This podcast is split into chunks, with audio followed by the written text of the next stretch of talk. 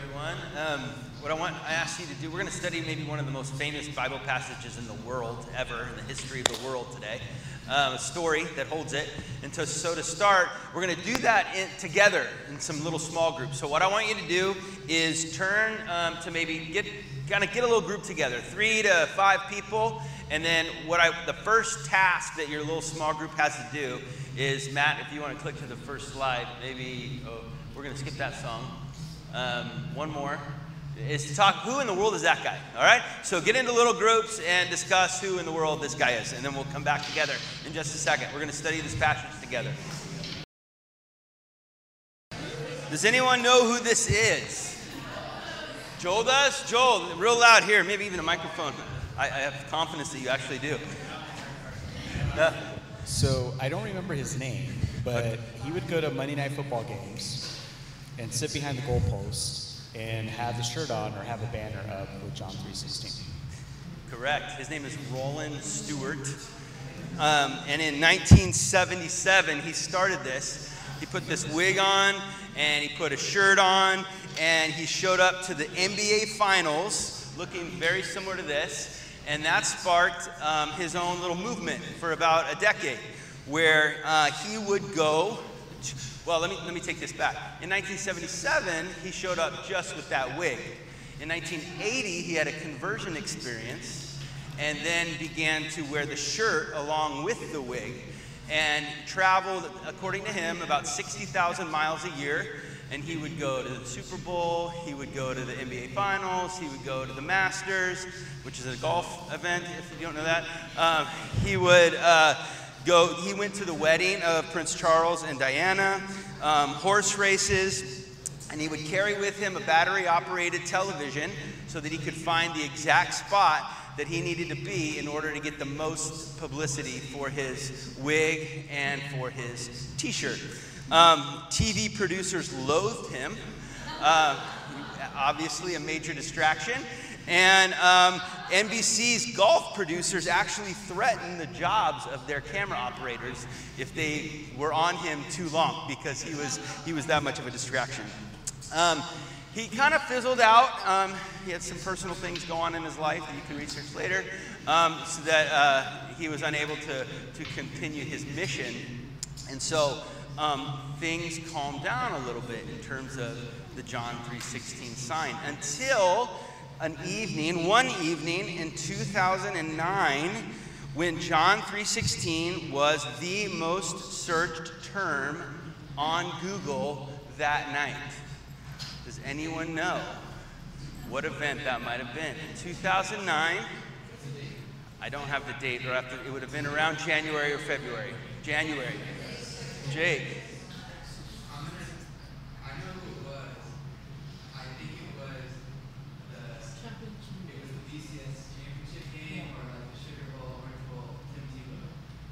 Boom. Impressive, Jake. Impressive.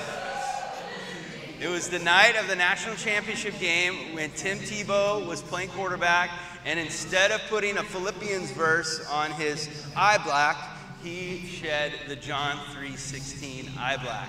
Um, because, to quote, hopefully people will see it. Um, and they did. And it was the most Google searched uh, phrase uh, that night. Um, this is the most famous Bible verse, maybe ever.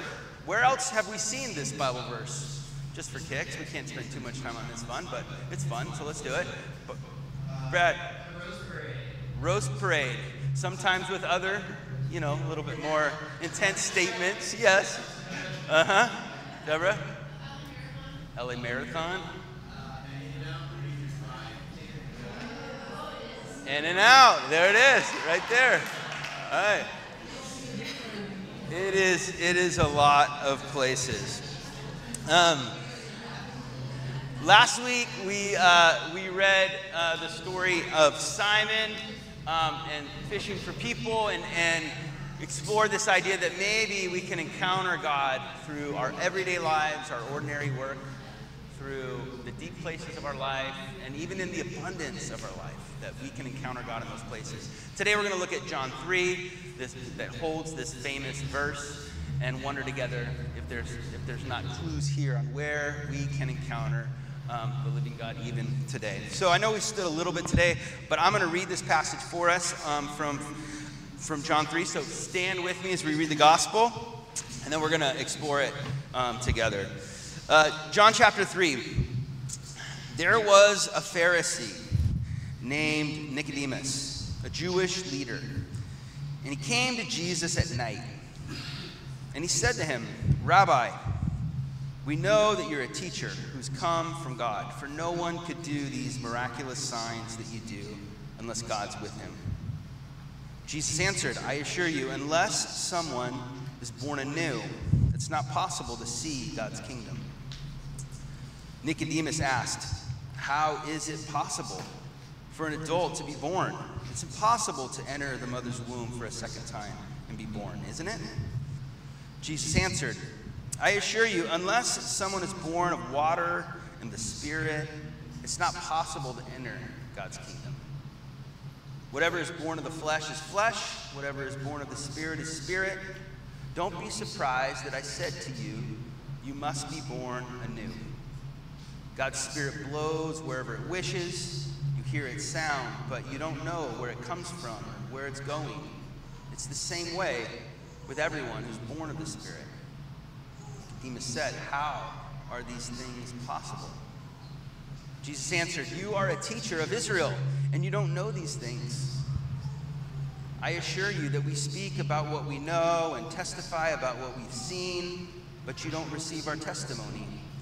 If I have told you about earthly things and you don't believe, how will you believe if I tell you about heavenly things?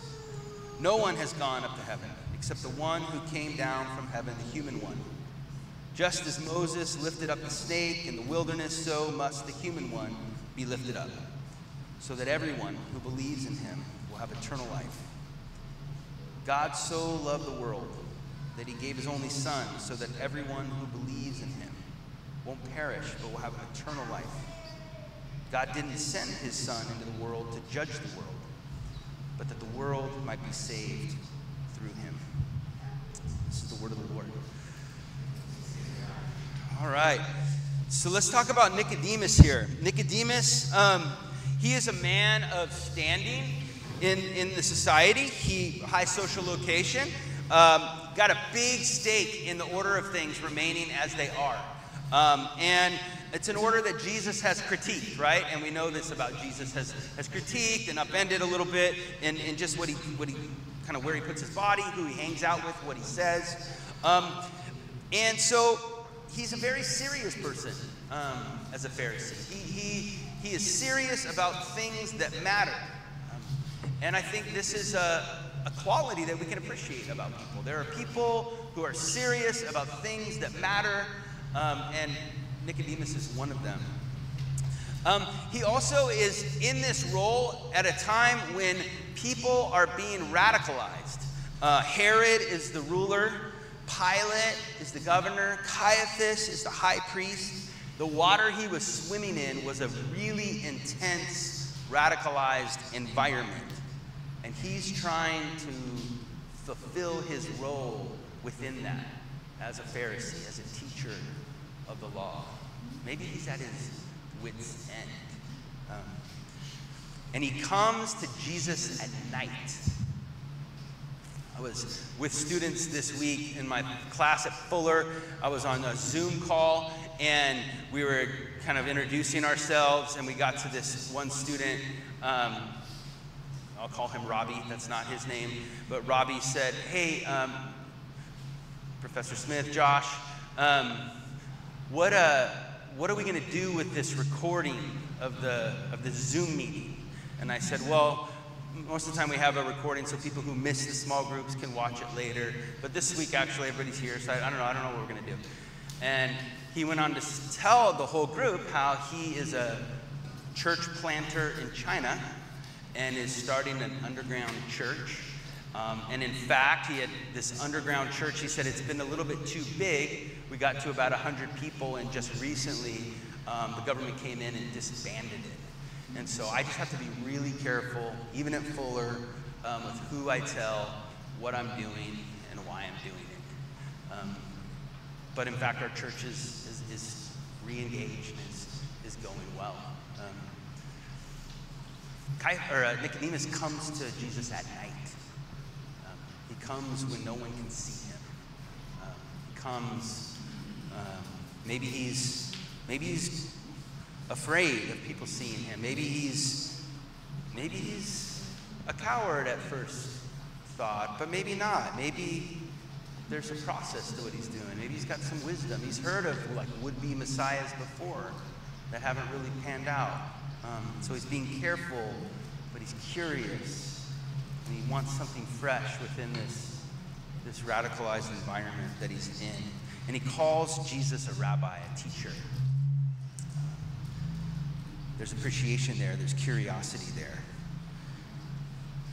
We also know that he asks questions, right? He asks questions over and over. Uh, primary one is, How is this possible? Multiple times throughout this little tiny narrative. How is this possible? Don't you wish he had his tone of voice he was asking that question? Um, but he comes at night and he's curious about what, who Jesus is and what God might be doing. I wonder if you can find yourself if you had to, in this character? Um, if you had to, where might you find yourself in the character of Nicodemus?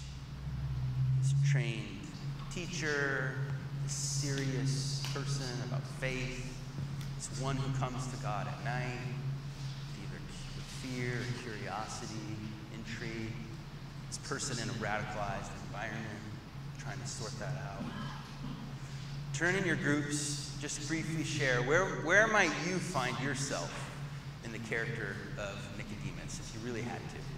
Go for it.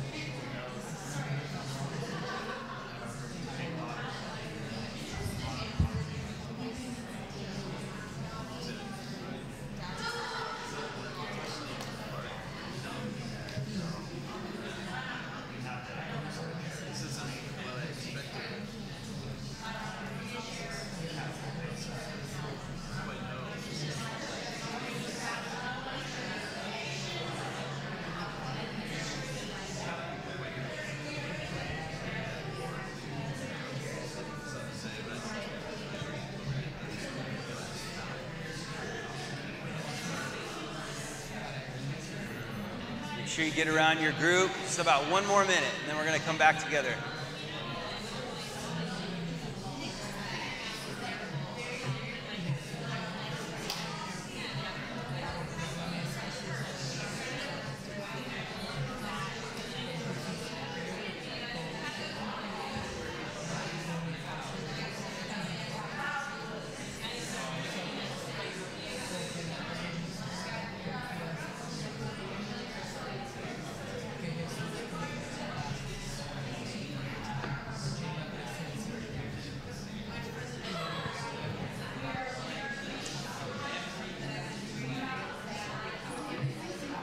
All right, let's uh, let's come back to the story. Continue to be thinking about where you might find yourself in it.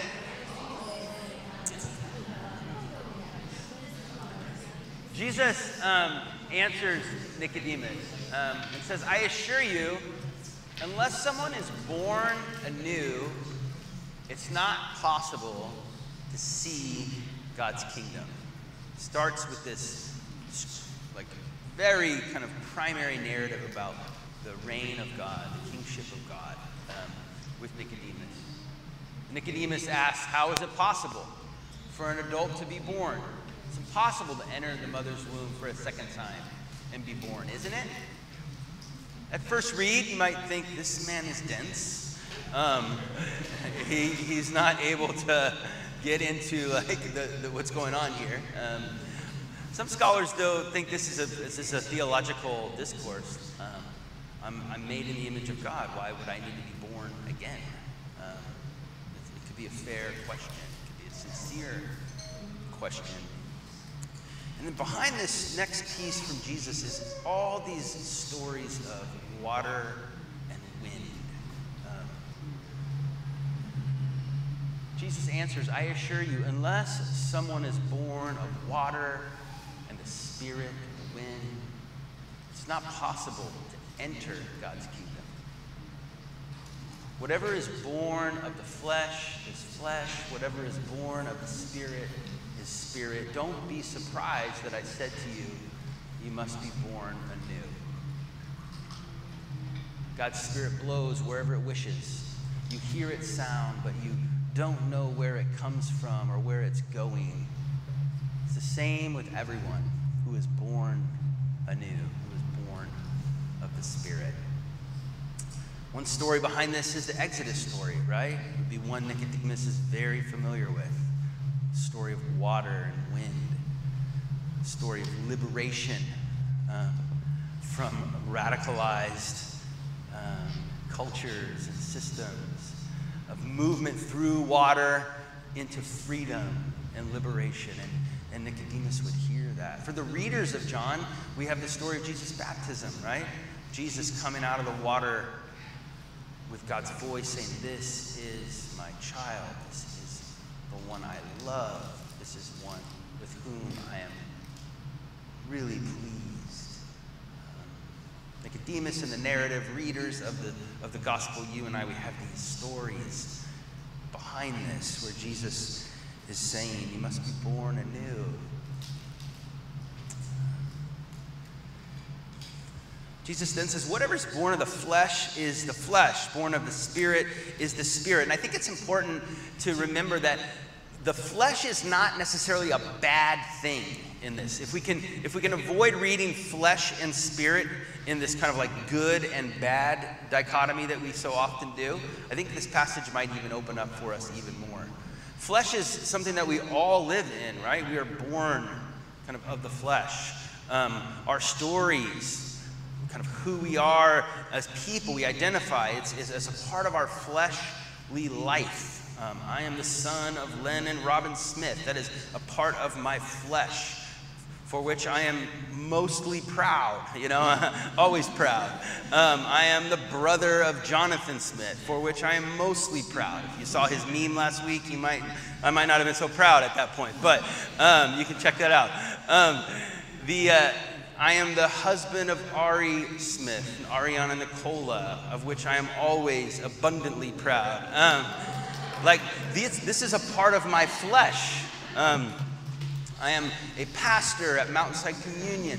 All of this, these aspects of our story are part of kind of our flesh and our life, and they're, and they're good oftentimes. Um, and within that, the Spirit does new things where we're to be born anew, um, where we're open to God where we're open to other people, where we're open to ourselves in new ways, in new transformative ways. Um, he says to Nicodemus, Don't be surprised that I say you must be born anew. What might have been like for why did I put Lazarus? Hilarious. Uh, we're going to talk about Lazarus in a few weeks, but this is uh, Nicodemus. What might it have been like for Nicodemus to hear the messages of water and spirit? Um, those messages, that Exodus message of freedom from slavery, the story of Jesus' baptism. You are my child. You are loved. I am pleased. As he comes at night with his fleshly role that we'd already talked about to talk to Jesus, this teacher. Turn to each other in your groups. What might have that been like? What do you imagine could have come up for him as he came to Jesus that night? Go for it. All right, let's um, come back. So Nicodemus is, is talking with Jesus, and Jesus is inviting him and, and, and telling him to be born anew, um, to be born of, of the Spirit and of water. Um, these stories of salvation in the, in the backdrop. And Nicodemus again says, How is this possible? Um, and Jesus answers, You're a teacher of Israel, and you don't know these things? Kind of mean, right? Um,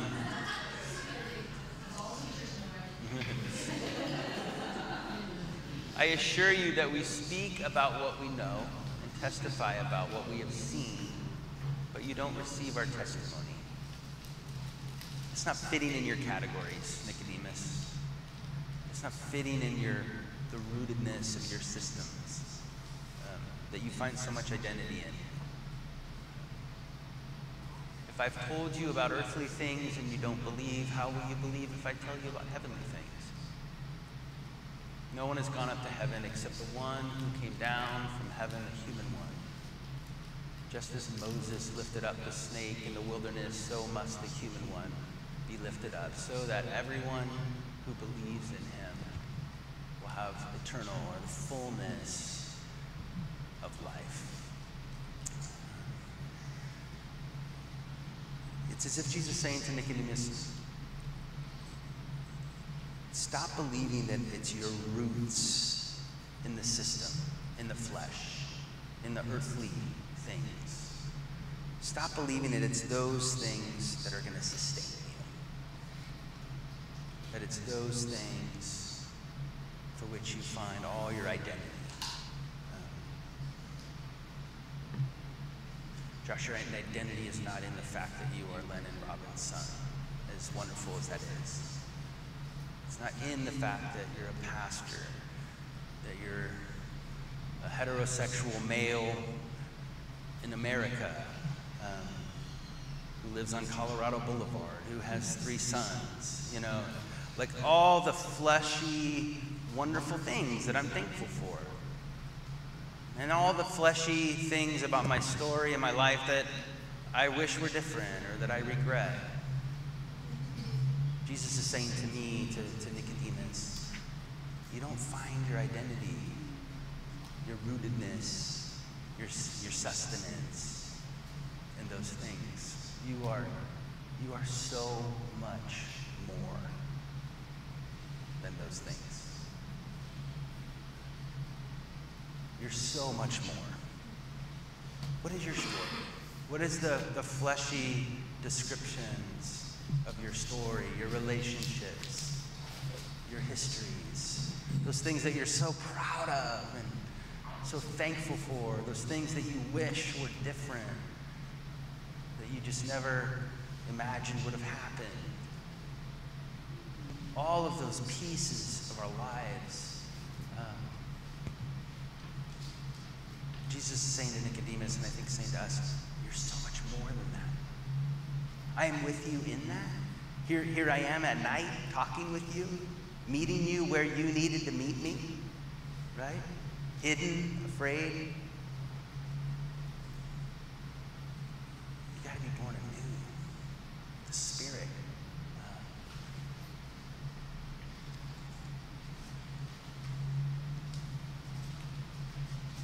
God so loved the world that he gave his only son. He became flesh and blood among us. He took on flesh, had his own fleshy narrative and story. Uh, so that everyone who believes, trusts, follows, listens toward him won't perish, but will have the fullness of life, eternal life. God didn't send his son into the world to judge the world. The world might be saved through him. Nicodemus. God didn't come to judge. So you don't need to judge anymore, Nicodemus, teacher. Um, God didn't come into the world um, to do anything but love and save us. Um, either I or a little baby did something funny right over here, yeah, which I love. This is amazing. Um, and so, so your identity, born of spirit, I'm keeping going because the kids are going to all come back here in a second. So um, they're already here. Um, your identity, it, it, it doesn't need to be rooted in those beautifully messy pieces of your story. I'm with you in those. But your identity can be rooted in this very specific and saving love that God has um, for you. We're going to be looking at these like very specific stories. We are off the rails this morning. Um, story of Simon the fisherman, Nicodemus the teacher. Um, next week, there's a woman from Samaria who's at the well that we're going to look at. Um, there's a woman of Tyre who actually looks like she might even teach, teach Jesus a couple things. We're going to look at that story. Um, a tax collector who is kind of short, so he climbs a tree. We're going to look at these, these very concrete stories um, and hopefully bring our own fleshy, real stories. Um, and all so that we can remember that we can be encountered by God who says, You are those things, and I love you as those things, and you are so much more because your identity is in this very specific and saving love for all of creation. So the last, the last prompt, if I can get us there. Can you go to the next slide, Jay? I'm, I'm out of commission. Jay, you mind clicking that? Thanks. When we imagine ourselves and other people as rooted in God's saving and specific love, not rooted in categories of the flesh, a part of us, those, those parts of us, they're, they're a part of us and they, they can be beautiful. How might that shape our relationship with ourselves and with others? So again, when you when we think about this invitation that Jesus gives Nicodemus, that, that we are rooted in God's saving and specific love for us, how might that shape our relationship with ourselves and with other people? Go for it. Just share what first comes to mind as you think about Nicodemus and think about yourself. And in a little bit, the kids are going to come in and we'll be done. Go for it.